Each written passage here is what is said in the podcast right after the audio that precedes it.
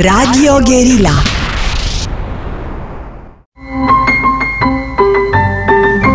Metope Emisiune realizată prin amabilitatea Fundației Casa Paleologu. Bună ziua, bine v-am uh, regăsit în uh, emisiunea Metope. Astăzi uh, îl am ca invitat pe Răzvan Ioan. Bine ai revenit, Răzvan.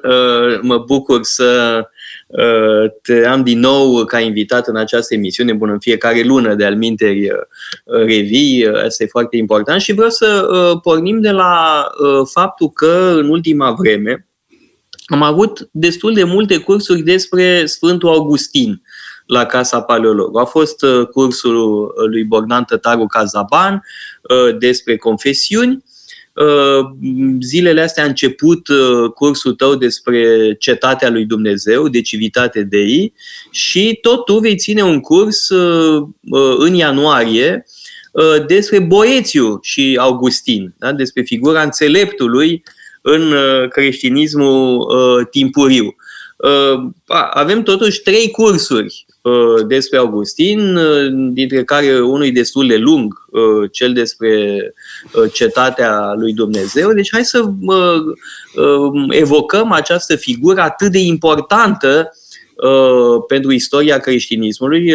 E unul dintre autorii care au avut poate cea mai mare influență, o influență uneori indirectă Uh, da? că se poate vorbi de o influență asupra, a lui uh, Augustin uh, asupra unor gânditori care nu s-ar fi definit neapărat ca augustinieni în sens catolic, dar au preluat multe de la Augustin. Da? Se poate spune că e unul dintre cei mai influenți gânditori din istoria Occidentului. Ești de acord cu această descriere? E la modă Augustin la Casa Paleologu, cum de fapt Augustin la modă tot timpul, peste tot. Tocmai pentru că e un gânditor uh, atât de mare cum povesteai. Uh, dar o să zică lumea că suntem reacționari. Aici, bineînțeles, e vina ta în principal.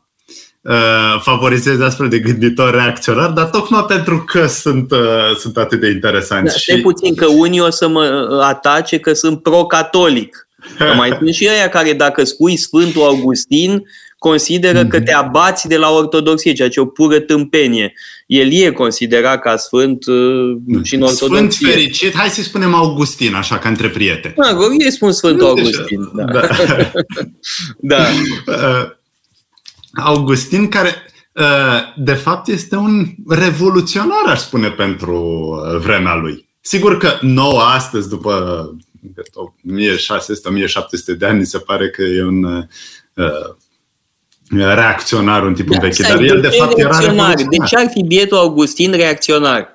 Pentru că ne duce cu gândul la tot felul de valori de astea uh, perimate.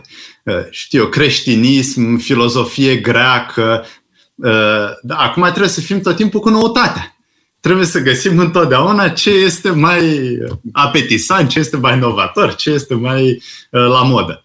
În schimb, uh, nu degeaba gânditorii la care făceai tu referire, de la, hai să zicem, Malbranche, Pascal, până la Heidegger, da, în secolul 20, nu degeaba toți se uită înapoi la Augustin, da, inclusiv uh, filozofi contemporani. De ce? Tocmai pentru că Augustin este o sursă atât de bogată pentru tot ceea ce înseamnă înțelegerea omului. Pentru că eu am impresia atunci când citesc fie confesiunile, fie despre cetatea lui Dumnezeu, am impresia, am impresia că Augustin dă bogăție, amplitudine lumii. Bun, pe orizontală, bineînțeles, dar mai ales pe verticală. Face mai bogat universul în care trăim.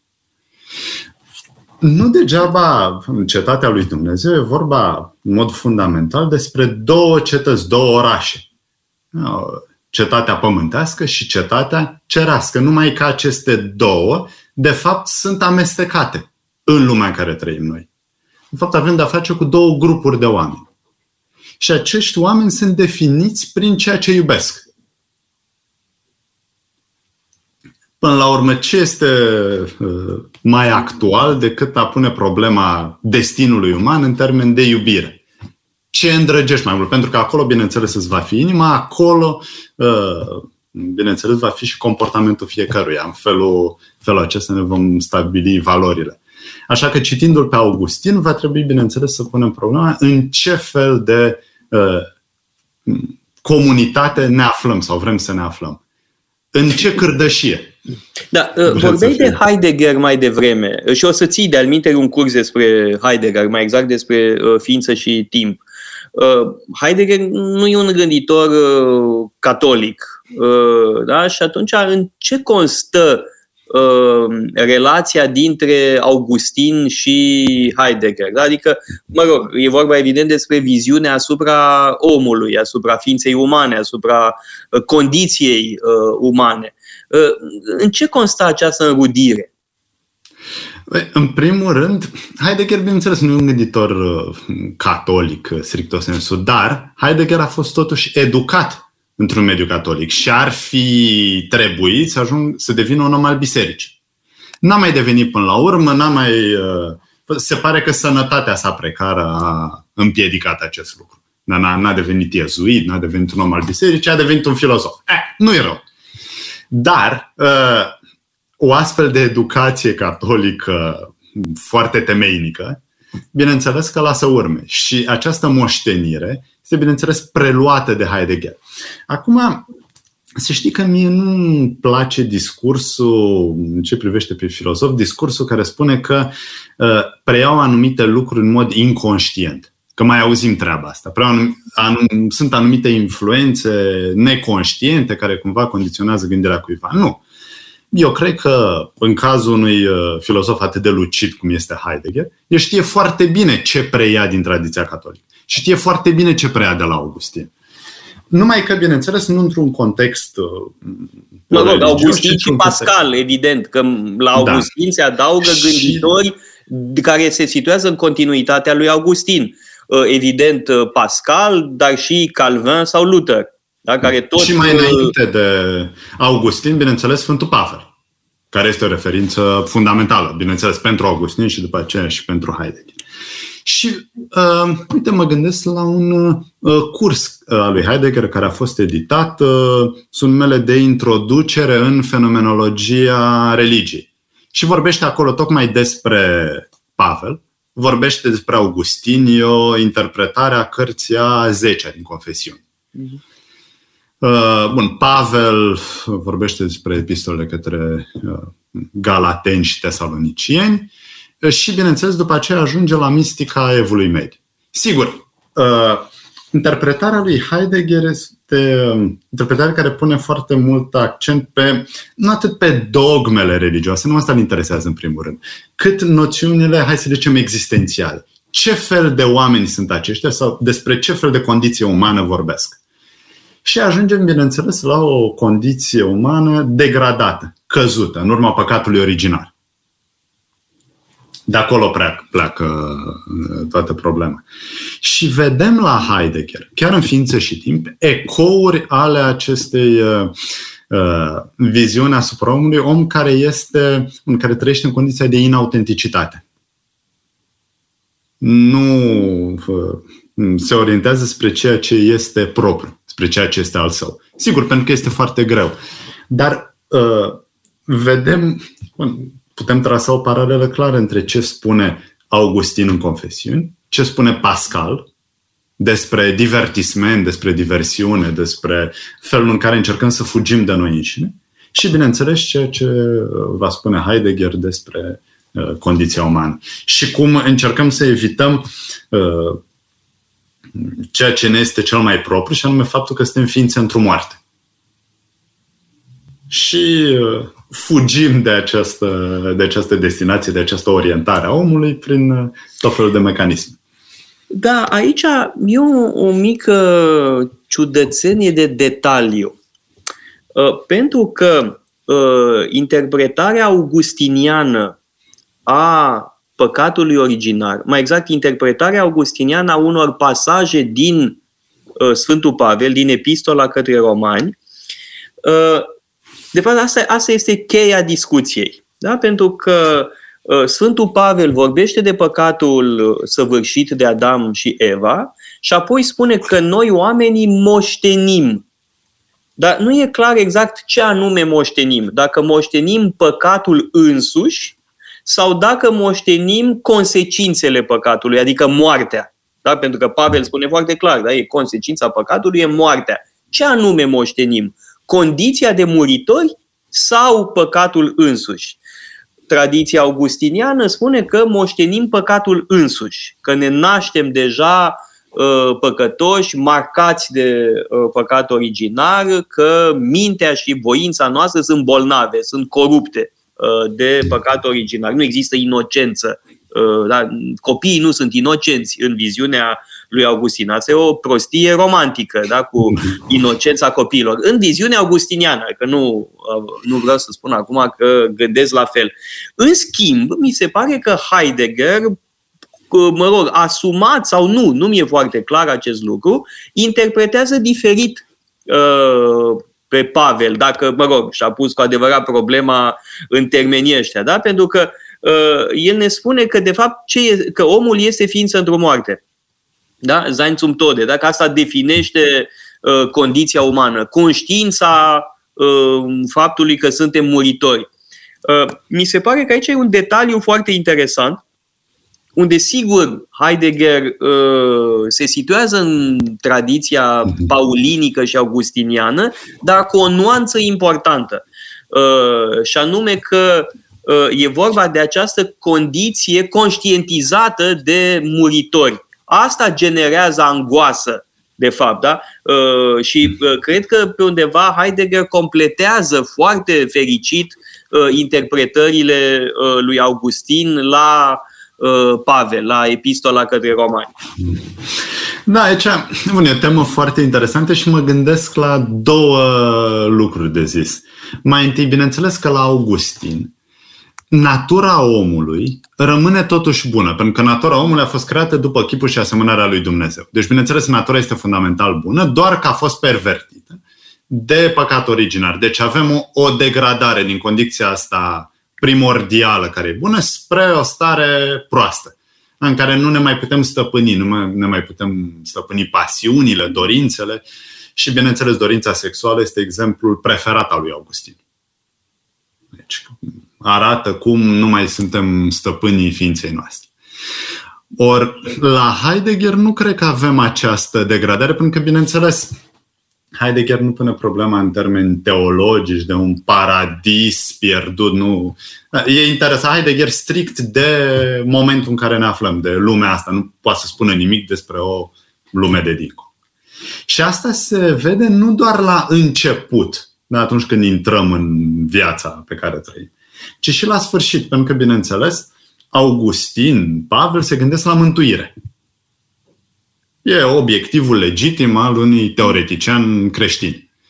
Pe când Heidegger nu cred că, mă rog, nu are același obiectiv, n-ar avea cum să... Categoric nu. Uh, aibă, pentru că bun, nu, nu-și propune așa ceva în niciun moment, nu e teolog, e inspirat religios. Deci, uh, pentru că acest orizont al transcendenței nu, nu mai există de drept în gândirea lui Heidegger, uh, sigur că rămânem cu uh, angoasa, rămânem cu ființa într-o moarte și rămânem cu inautenticitatea. Și poate, în momentele cele mai bune, cu autenticitatea, numai că întotdeauna starea de excepție. Și nu m-am gândit niciodată că e vreo stare prea plăcută.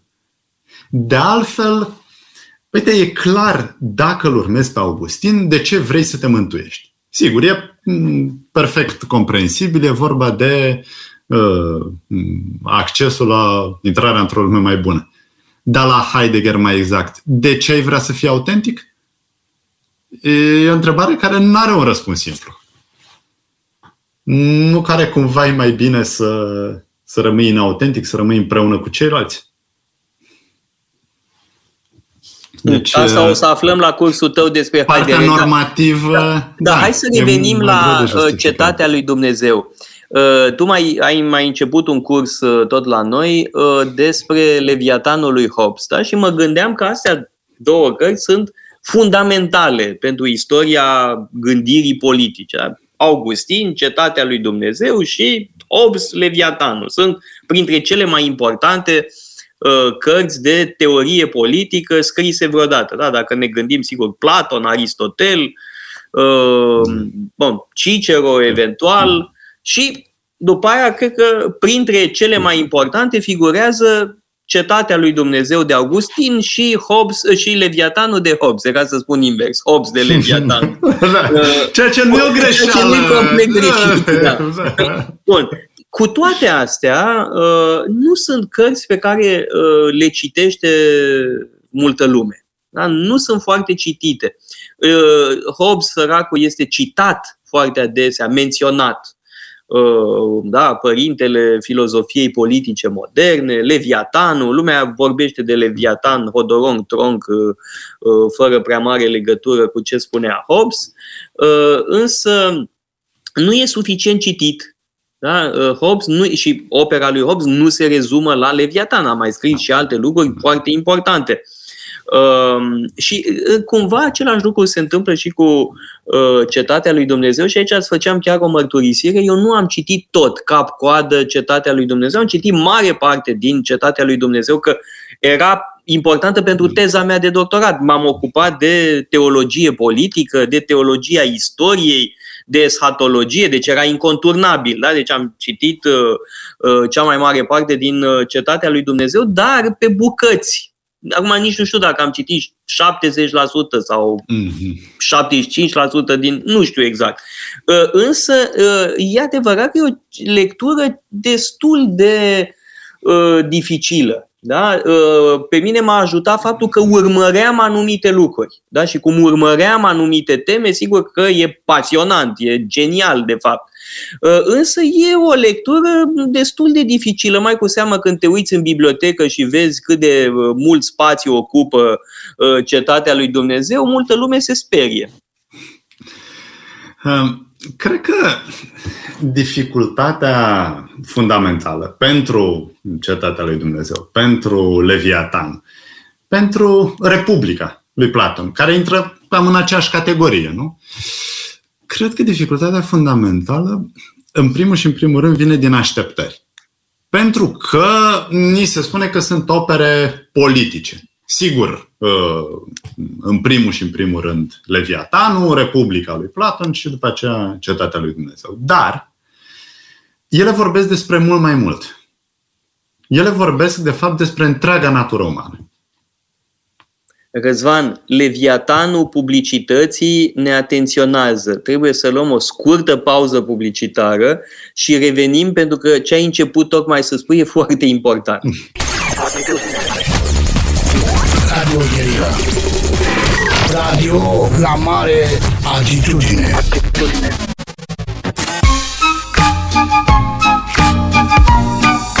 Metope, emisiune realizată prin amabilitatea Fundației Casa Paleologu. Am uh, revenit în direct în emisiunea Metope și vorbeam cu invitatul meu de astăzi, Răzvan Ioan, despre Leviatanul lui Hobbes. Da? O carte uh, esențială, dar nu suficient citită, spuneam noi.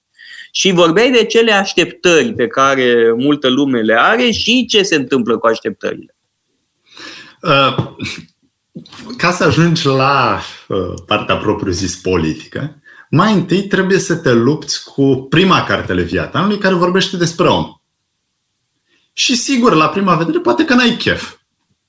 Poate că nu ăsta e obiectivul cu care ai plecat la drum. Vrei să afli ceva despre politică, despre, știu eu, Constituții, despre sisteme de guvernare, despre contractul social sau mai știu eu ce, despre drepturi și libertăți. Numai că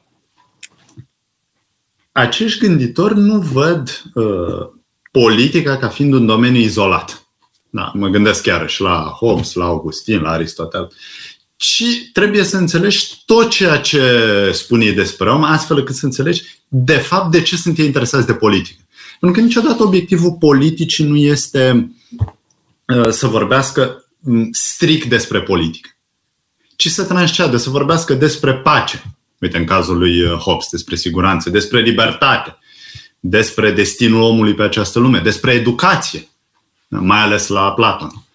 Deci, uh, sigur că uh, vorbesc toți aceștia mult despre politică, dar nu doar de dragul politicii. De asta este foarte important să citești despre om, să înțelegi de fapt de ce este nevoie ca Hobbes să vorbească despre om, ca să po- poată să vorbească după aceea despre stat, despre Commonwealth, și ca să înțelegi după aceea de ce vorbește atât de mult despre religie, despre religie și biserică. Da, Răzvan, uh, concepția despre om este fundamentală pentru uh, situarea uh, politică. Da, din concepțiile diferite despre om decurg diferite atitudini politice. Da, atunci când consider că omul este rău, păcătos, periculos, este limpede că e nevoie de o autoritate puternică de natură să-i țină în frâu instinctele rele. Dacă omul e bun de la natură și doar societatea îl corupe, înseamnă că societatea trebuie schimbată și asta generează doctrine uh, care pledează pentru schimbarea societății, eventual pentru revoluție, pentru abolirea autorității. Uh, e destul de simplu uh, lucrul ăsta și Hobbes conștientiza perfect această conexiune. Da? Viziunea asupra omului este esențială în uh, teoria politică. De aici începem, de fapt. Da. Uh, sigur, faci referire la Rousseau când vorbești despre omul care este bun de la natură, uh, dar care este corupt de societate. Și problema este în societate. Problema Rousseau și, și rog, tot ce vine, tot ce vine din Rousseau. Da. da. Sigur, acum să știi că dacă este să vorbim despre natura rea a omului, mie mi se pare că Augustin e mult mai pesimist decât Hobbes. Aici uh, voiam să te aduc. La pesimismul antropologic, uh, prezent atât la Augustin cât și la Hobbes. Cu toate astea, ei nu spun chiar același lucru. Uh, pentru că, bun, la Augustin e vorba de o schimbare structurală a omului de schimbare structurală a minții și a voinței noastre. Pe când la Hobbes, cred că Hobbes are totuși o viziune destul de neutră în ce privește omul. Omul poate să fie bun și poate să fie și rău. Dar, având în vedere cum este starea de natură, fără autoritate, fără niciun fel de autoritate, omul este uh, forțat să manifeste ce este mai rău în el. Tocmai pentru că nu are niciun fel de siguranță, nu poate să aibă încredere în nimeni, deci trebuie să se teamă de ceilalți. Și atunci, evident, asta se va transforma în o stare de război. Frica păzește bostănăria, nu e așa? Da. Asta e ideea fundamentală a lui Hobbes. Și, și mă amuză... Și că uh, omul este periculos uh, da, pentru ceilalți oameni. Uh, homo homini lupus. De-al minte, uh, nu pot să mă abțin uh, să uh, evoc uh, experiența de acum nu mai știu câți ani, Uh, cu examenul acela pe care l-ai uh, supravegheat la Facultatea de Științe Politice și prietenul nostru Cătălin Avramescu le dăduse uh, studenților ca temă Homo homini lupus și comenteze asta și erau niște răspunsuri fabuloase, da? cum uh, Hobbes dezvoltă ideea de lup și ce mai era? ce mai era? Da. Ceea ce mă amuză foarte tare la Hobbes, un, scrit, un autor cu simțul umorului, că spune, dacă cineva crede că eu exagerez, atunci când vorbesc despre starea de natură și cum ne e frică de ceilalți, să se gândească la următorul lucru. Când pleacă într-o călătorie, nu închide ușa de la casă? Nu își dosește banii undeva sau nu are da, grijă de banii? Că, să știi un lucru, danezii nu închideau ușa până mm. n-au venit românii în urmă cu câțiva ani. Dar când au venit românii în Danemarca prin 2007-2008, asta a produs o revoluție hobsiană.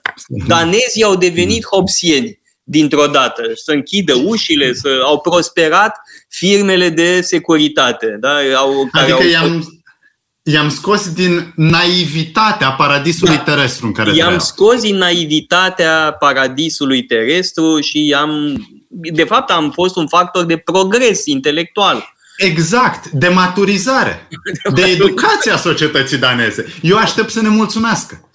Ca, da. aștept da. ca toate țările scandinave să fie ceva mai recunoscătoare. Da, a fost foarte frapant lucrul ăsta în, în Danemarca, în anii respectivi. 2008, 2009, 2010. Era o, o adevărată panică dar nu, nu înțelegeau ce se întâmplă. Dar nu, și încercau, întrebau, dar de ce sunt atât de răi? Dar, înțeleg că fură, dar de ce, de ce bat? Da? După ce ai furat banii unui bătrânel, de ce mai da. și bați? Și asta, asta era da. întrebarea pe care și-o puneau mm. milioane de danezi da. naivi. Da. Ei nu știau că pe lângă starea de natură pe care o descrie Hobbes, uh, pe asta se mai construiește și cruzimea, cruzimea gratuită, care nu cred că a fost explorată suficient de Hobbes. A fost nevoie de, de alții după el ca să arate de fapt uh, de ce suntem în stare. Dar e adevărat că în starea de natură, sigur putem fi răi, putem. Bun, poate că e just să ne fie frică unul de celălalt, dar cred că suntem mai rar cruzi. Cred că pentru asta ai nevoie de uh, o anumită uh, educație în societate ca să-ți vină astfel de idei. Păi, asta e teza lui Dostoevski în uh, notele din Subterană, oamenii devin mai cruzi pe măsură ce progresează civilizația. Da. da e, din păcate, istoria a dovedit că avea dreptate. Da.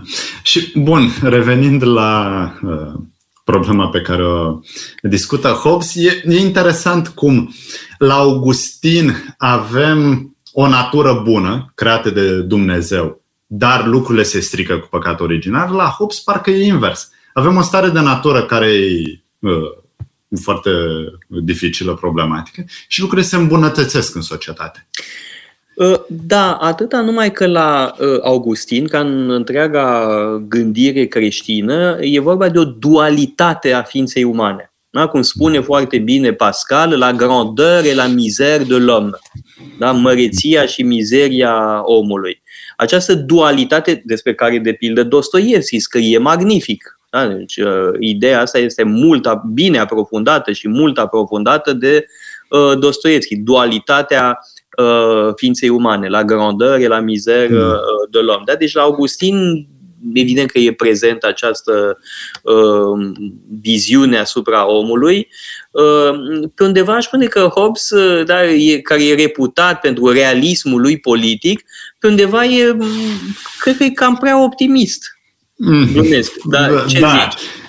Uh, acum, să știi că ceea ce face Augustin și, de fapt, ceea ce face creștinismul, uh, e, bun, prin introducerea acestui dualism, e uh, crearea unui sentiment în oameni că nu se află în locul potrivit.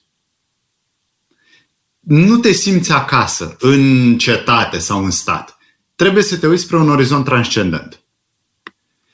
Ori eu cred că Hobbes tocmai vrea să elimine acest lucru, pentru că își dea seama că este o, o sursă de constantă nemulțumire pentru om, să aibă un orizont dincolo de uh, lumea de aici. Și dacă ai un astfel de orizont, întotdeauna o să faci scandal, mai mult sau mai puțin.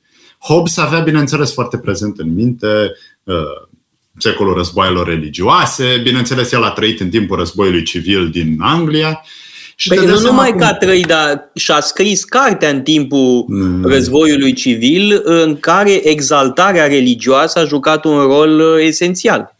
Da. Uh, de asta el scrie contra fanatismului și vrea să elimine acest, uh, această orientare transcendentă pentru că creează multe probleme.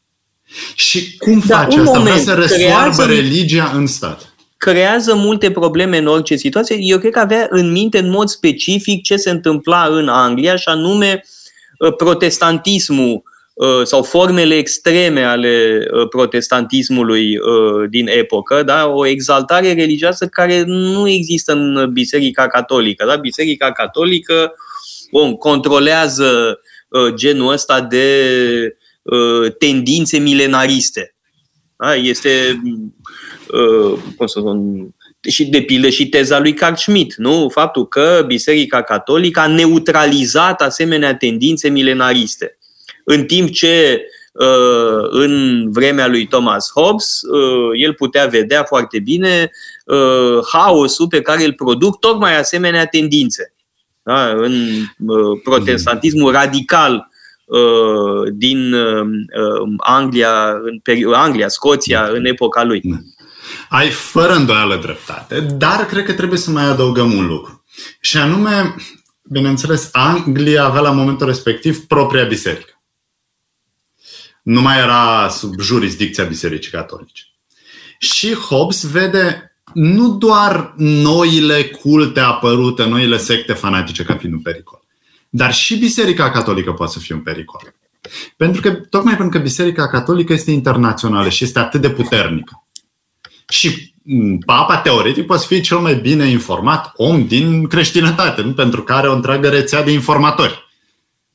Preoții care ascultă spovedanii. Are, papa are putere, are... loc și niște comploturi papiste în da. Anglia, da. la începutul secolului XVII și, mă rog, și înainte au fost comploturi papiste. De aici teama lui Hobbes de internaționala catolică. De anumite trebuie mm. spus ceva, că el avea în minte pe un anumit teolog uh, foarte important uh, în Biserica Catolică, și anume Cardinalul Belarmin, mare figură a catolicismului contra reformei, uh, și Belarmin avea teoria puterii indirecte, potestas indirecta, pe care o exercită Biserica Catolică. Da? Iar pentru Hobbes așa ceva este uh, Uh, o erezie totală, da? ceva ce trebuie combătut sub orice formă. Nici o, nici o potestas indirecta, da? doar uh, puterea suveranului. Da?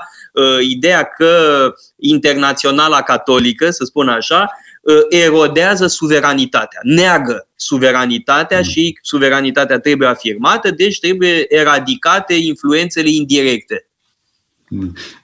Da, suveranitatea trebuie să fie una, indivizibilă și absolută. Ori nu poți să ai două surse de suveranitate, de autoritate, statul și biserica. Trebuie să alegi. Și bineînțeles, Hobbes merge pe direcția statului. Și mai e ceva. Uh, și cred că asta e notabil la mulți uh, autori britanici. Mă gândesc la David Hume, mă gândesc la Adam Smith. Uh, întotdeauna prezintă o poziție dintre Biserica Catolică, care adevărat este așezată dar tocmai pentru că este așezat, are foarte multă putere și poate să destabilizeze. Uh, lucrurile sunt înrădăcinate, sunt puternic sedimentate în Biserica Catolică și de asta are multă putere. Și pe de altă parte, noile secte care sunt foarte entuziaste și care pot duce la violență. Dar e adevărat că aceste secte duc la violență pe termen scurt. Sigur, violența poate să fie foarte dură, brutală, intensă, dar astfel de mișcări n-au suflu pe termen lung în judecata lor. Pe când Biserica Catolică a dovedit că poate să fie puternică timp de secole, milenii. Așa, oricum o dai, ai niște probleme. Și ca să elimine aceste probleme, trebuie să supui biserica și universitățile, apropo, autorității uh, seculare, acestui uh, uh, zeu muritor, Leviatan. Că asta e Leviatan în e un zeu muritor, o mașină sau o mașinărie care asigură pace. Și Bă. care. Da. Eu aș pune tot așa printre cărțile foarte importante de gândire politică și uh, cartea lui uh, Joseph de Mestre, Du Pape, despre papă. Uh, asta e o carte pe care o citește încă și mai puțină lume, uh, dar eu cred că este un fel de echivalent catolic al uh, Leviatanului lui Hobbes. Mă rog, hmm. asta e o temă pentru o altă dată. Joseph de Mestre știi bine că este un autor pe care îl gust foarte mult și îl practic cu multă asiduitate și constanță, dar să vedem cum stăm cu războiul civil. Pentru că hmm. starea naturală descrisă de Thomas Hobbes Uh, are legătură, evident, cu războiul civil. Da? Și reflexia lui politică pornește de la experiența războiului civil. În ultimă instanță, ce este suveranul? Ce este statul? Este un dispozitiv pentru ieșirea din războiul civil religios. Da? Se poate spune și uh, așa, de statul modern apare ca un răspuns la această provocare, provocarea uh, războaielor civile religioase. Vedem lucrul ăsta și în Franța, Uh, și uh, în uh, Marea Britanie. Da? E același mm. mecanism. În Germania n-a fost cazul și asta a dus la războiul de 30 de ani, da? care a făcut praf Germania și a mă rog, depopulat mare parte din Imperiul German.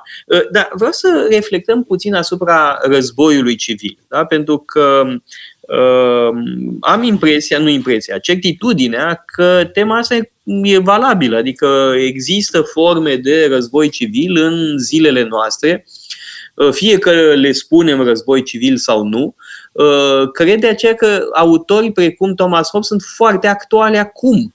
Da? Uh, pentru că Hobbes răspunde la întrebarea cum evităm războiul civil, cum ieșim din războiul civil. Iar problema multor uh, uh, țări în zilele noastre este cum să nu cadă în războiul civil, cum să nu uh, devieze către războiul civil. Și mă gândesc evident la polarizarea extremă pe care o constatăm uh, în multe democrații uh, occidentale, uh, la uh, violență urbană, Uh, la mm, o stare de, cum să spun, endemică, da? de violență, de uh, conflicte, de mhm. lupte, de uh, faptul că uh, statul nu mai controlează anumite teritorii. Da? Deci lucrurile astea cred că uh, ne ar trebui să uh, pledeze pentru actualitatea lui Hobbes. Da? Mm.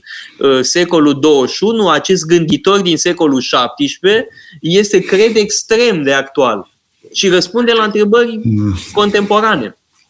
Da, chiar uh, vorbeam, bineînțeles, uh, pregătind emisiunea despre uh, faptul că astăzi vorbim mai degrabă, sau putem să vorbim despre forme ale războiului civil, într-un fel în care n-am fi vorbit poate acum 30-40 de ani. Sigur, au existat întotdeauna anumite zone ale lumii în care conflictul intern, poate chiar conflictul armat în în țări a existat. Uh, mă gândesc la America Latină. De pildă, bineînțeles, acolo totul potențat de traficul de droguri, de tot ce înseamnă fracționalitate. Corupție, în Italia, corupție chiar, la da. scară mare, da. Dar acum, într-adevăr, polarizarea asta uh, a explodat și nu mai are de-a face doar cu știu, standarde de viață reduse, cum se întâmpla în anumite zone din Sud. Da, mă gândesc la ce se întâmplă în SUA, în anumite locuri, chiar în Europa de vest, să fim serios, zone care au un standard de viață foarte ridicat. Deci nu mai este vorba doar de prosperitate, e vorba de uh, vorba de probleme de identitate. Cum se identifică diverse grupuri. Și, bineînțeles, ideea că uh, fiecare are anumite drepturi, din ce în ce mai multe drepturi, și trebuie să le revendice chiar într-un mod violent. Asta mi se pare esențial. Și problema identității și după aceea e problema comparației. Pentru că e foarte ușor să te compari cu alții și să crezi că ești nedreptățit. Pentru că e mult mai ușor să te compari cu cineva în perioada în care trăiești decât să te gândești cum, ai, cum ar trăi o persoană în situația ta acum 50 de ani sau 100 de da, ani. Da, Răzvan, de fapt e un paradox uh, pe care îl știm din istorie. Uh, uh, din ce în ce mai mulți oameni se simt frustrați, deși le merge obiectiv din ce în ce mai bine. Da? E ce s-a mm. întâmplat, de pildă, înainte de Revoluția franceză în Franța. Mm. Obiectiv, situația da. economică era din ce în ce mai bună, era extraordinară. Dar uh, frustrările se acumulează prin comparație, pentru că frustrările sunt în capetele Sigur, oamenilor. Da? da? Și dacă uh, ți se bagă în cap uh, că ești victima rasismului sistemic, că poliția este fascistă, că tot felul de lucruri de genul ăsta, evident că produce rezultate la un moment dat. Da? Violențe în Franța, în mod special, pe care o cunosc foarte bine, tot timpul apar uh, de astea de flambe de violence, nu știu cum să le spun, de uh, uh, izbucniri violente. Da. Bun, deocamdată, slavă Domnului, s-ar părea că nu se întâmplă mare lucru, mm-hmm. dar uh, sunt aproape sigur că în lunile care vor urma vom mai vedea uh, niște mm-hmm. Violențe spectaculoase. Da. Dar lumea a și început să fie obosită, că nici nu mai dăm atenție. Dacă a mai fost uh, uh împușcat da. un polițist, uh, cine știe unde în Franța, nu mai dăm prea multă atenție. A devenit da. cumva o rutină. Da, dar are Hobbes o observație foarte interesantă, mi se pare aici. Și anume, el spune așa, în starea de natură, unde nu există niciun fel de legi, da, ne aflăm înainte de formarea statului. Acolo, fie orice om poate să zică că are drepturi infinite.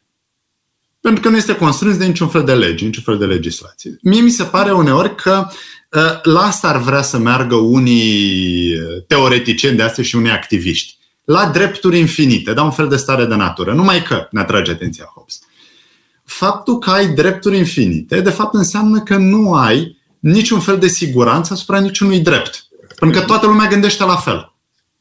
Și cum resursele sunt finite pe lumea asta, inevitabil va ajunge în conflict. Deci o astfel de gândire uh, răsfățată până la urmă în cazul, în multe cazuri, de fapt duce la violență, n-are cum să ducă în altă parte. Ai, ai impresia că ai drepturi infinite, dar ai o libertate foarte redusă să te bucuri de acele drepturi. Pentru că întotdeauna vei călca pe bătături pe altcineva care poate că pretinde nu știu ce drepturi. Deci asta e, asta e problema cu asta, asta e problema fundamentală cu revendicarea nesfârșită a drepturilor. Da, uh, uite, în Europa, ultimele războaie civile da, în secolul 20 sunt uh, cel din Spania, cel mai faimos, da, 36 până în 39, uh, și în Grecia. Războiul civil din Grecia după al doilea război mondial a fost groaznic. Da? Și ca număr de victime, sigur că e mai puțin decât în Spania, dar raportat la populație e cam tot pe acolo sau chiar peste.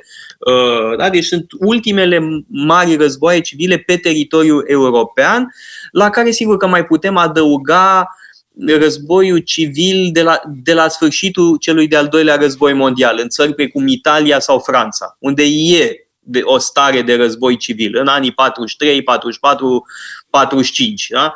Ehm, însă războaie mari uh, civile sunt uh, cel din Spania, cel din Grecia și nici nu prea cred că vom mai vedea așa curând așa, o asemenea uh, grozăvii. Uh, însă, uh, ce spuneai tu și ce observ și eu, duce în această direcție. Da? Uh, războiul civil poate să ia forme foarte diferite. Uh, mă gândesc de pildă la o carte a lui Hans Magnus Enzensberger, uh, e un eseist german, uh, cred că îl știi, e un, e un tip remarcabil. Uh, mm. O carte de la sfârșitul anului, anilor 90, Enzensberger, Hans Magnus mm-hmm. Enzensberger, um, și uh, are o, o cărticică, după mine, genială, uh, Aufsichten auf den Bürgerkrieg, da? perspective mm-hmm. asupra războiului civil. Și teza lui este că războiul civil poate apărea în alte forme, că se produce deja, uh, fără să-i mai dăm prea multă atenție, da? sub forma violenței uh, permanente.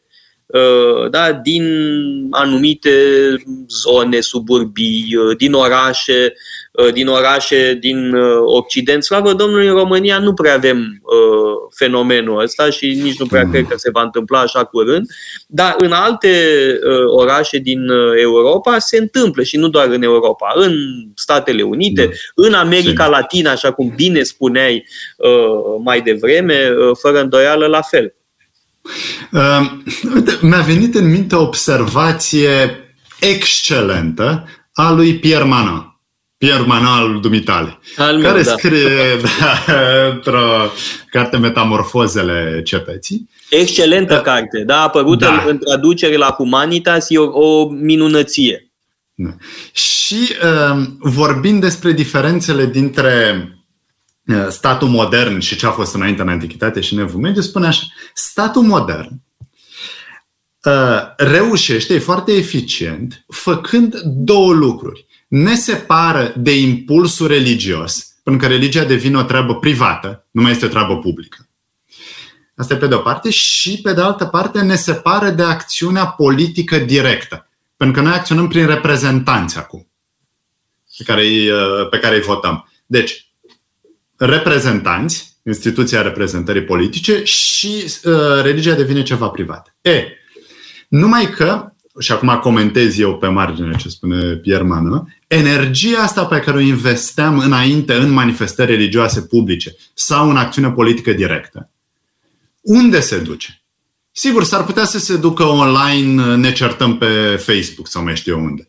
Dar la un moment dat s-ar putea să se ducă în acțiuni directe, în răbufniri, Eu deci cred că jurăturile pe Facebook uh, absorb foarte mult din fervoarea ah. religioasă a Bine compatriotilor noștri. Uh, scurtă Bine pauză publicitară și revenim pentru concluzii. Metope Emisiune realizată prin amabilitatea Fundației Casa Paleologu. Am uh, revenit în direct în emisiunea Metope cu Răzvan Ioan. Vorbeam uh, despre Leviatanul uh, lui Hobbes, despre tema războiului civil, actualitatea acestei uh, teme. Și să știi că mă bate gândul foarte mult să fac un curs despre războaie civile uh, din antichitate până în secolul uh, 20 din antichitate avem cea mai bună descriere a unui război civil. Uh, la uh, Tucidide. Da, în războiul peloponesiac uh, sunt pagini extraordinare da, despre războiul civil Stasis în Corcira și sunt valabile și acum. Este o descriere genială mhm. a ceea ce înseamnă războiul civil. Și apoi, evident, Roma, mhm. mă rog, războaiele civile romane și războaiele civile religioase din Franța, Uh, de alminte, Franța are o tradiție a războaielor civile. Nu există secol în istoria Franței din secolul XVI încoace fără război civil. Ei tot timpul au avut uh, fenomene de genul ăsta și continuă și acum. Da? Spus mm. în franceză, c'est une terre de guerre civile da? la France. Uh, mm. Asta este uh, trista realitate. Uh, de alminte, când mergem la Madrid la începutul lui ianuarie, că știi bine că mai avem și încă o călătorie, pe lângă Revelionul studios, da? un nou concept, Revelionul studios, da? să nu mai uh, piardă lumea vremea uh, de Revelion, să studieze ce, ce să facem de Revelion, să studiem. Da? Și uh, avem atât de mulți mușterii încât mai facem Uh, o excursie din 3 ianuarie și vom merge de pildă la Vale de los Caídos, da? monumentul realizat de uh, Franco, uh, pentru că războiul civil spaniol este un eveniment colosal, a fost devastator prin violența mm. asta, a fost groaznic, da? Mm. din ambele părți, a fost ceva mm. sinistru da? și reflexia asupra războiului civil cred că este esențială și cu asta începe aș zice uh, Thomas Hobbes. Și noi uităm că războiul civil este întotdeauna o posibilitate pentru că am avut uh, o perioadă extraordinară în ultimii 50 de ani în Europa, sigur în ultimii 20-30 de ani și la noi, când uh, în Europa n-au mai fost războaie decât pe la margine. Nu, nu ne-am mai confruntat cu frica mm, existențială pe care am fi trăit-o dacă ne-am fi născut acum 100 de ani. Da, cred că ni s-a și, urât cu binele.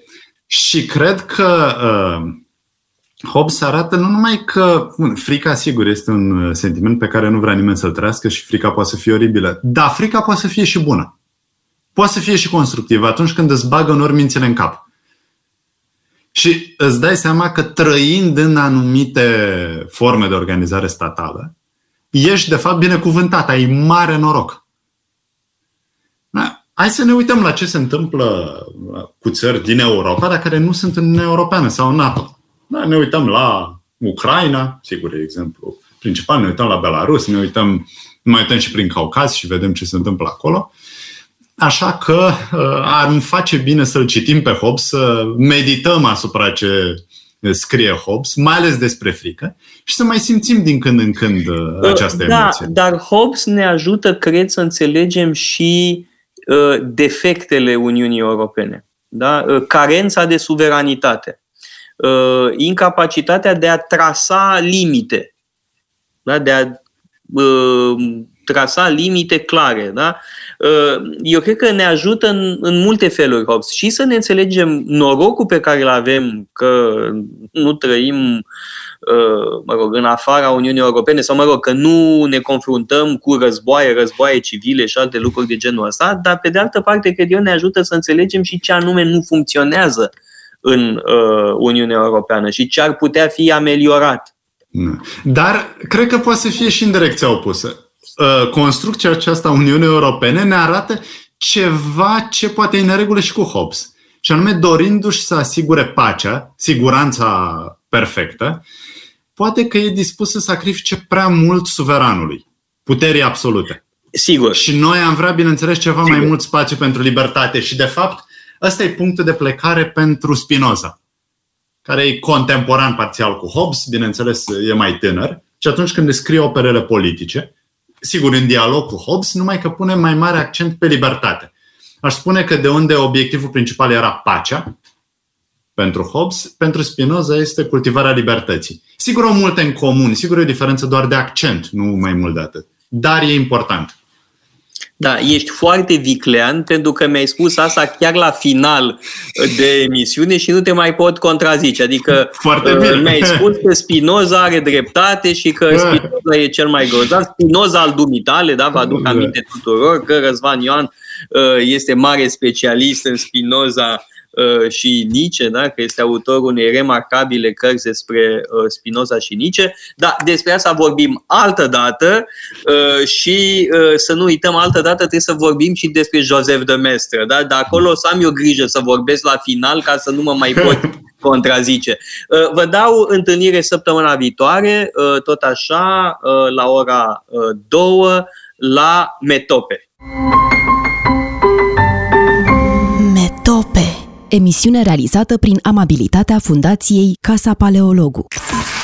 Radio Guerilla